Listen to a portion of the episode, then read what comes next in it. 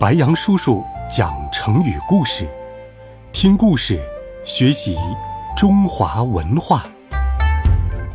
成语故事：铁石心肠。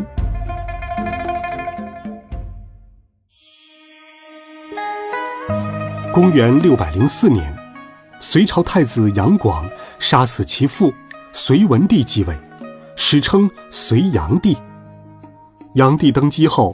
就命负责检查工作的司隶大夫薛道衡对全国官员进行一次考察。当时，薛道衡对魏州司马敬肃的评语是：“心如铁石，老而弥笃”，意思是办事老练又忠诚老实。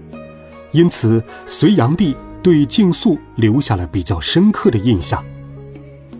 宇文述的家乡在魏州。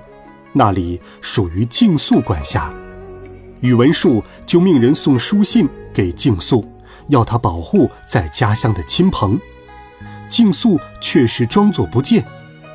宇文述的那些亲朋依仗朝中有宇文述保护，为所欲为，鱼肉百姓。受害的百姓忍无可忍，向竞速告发。竞速派人查清事实后，将他们一一捉拿归案。宇文述得知后，对敬肃恨之入骨，三番五次在隋炀帝面前说他的坏话。炀帝原本想提拔敬肃为太守，也因宇文述的再三反对而搁置了。铁石心肠，形容心肠很硬，不为感情所动。出处：《隋书·敬肃传》。